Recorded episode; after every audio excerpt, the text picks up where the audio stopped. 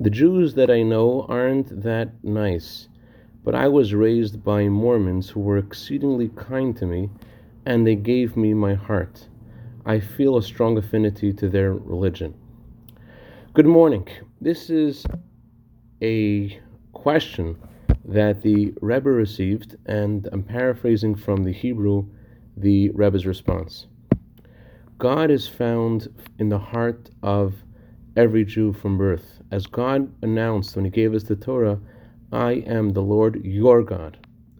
God is more revealed to a person who acts in sync with God's desire.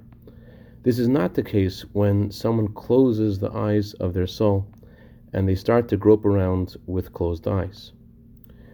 This that you write, that the Mormons brought you closer, et cetera, what relevance does that have to leaving God in your heart?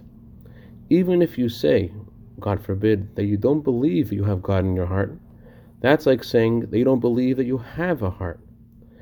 It is crazy to think that the Mormons or others gave you a heart. Either way, whatever you may say does not change the reality. After a hundred generations of Jews have given their lives to keep the Torah, whoever may come and say that this doesn't matter and try to redefine who you are is not making any sense. Keep the laws of kosher and keep the laws of the Code of Jewish Law, and this will help. Let's dedicate our minute of Torah today to Mister and Missus Akiva Narola in honor of the Brit Mila of their son.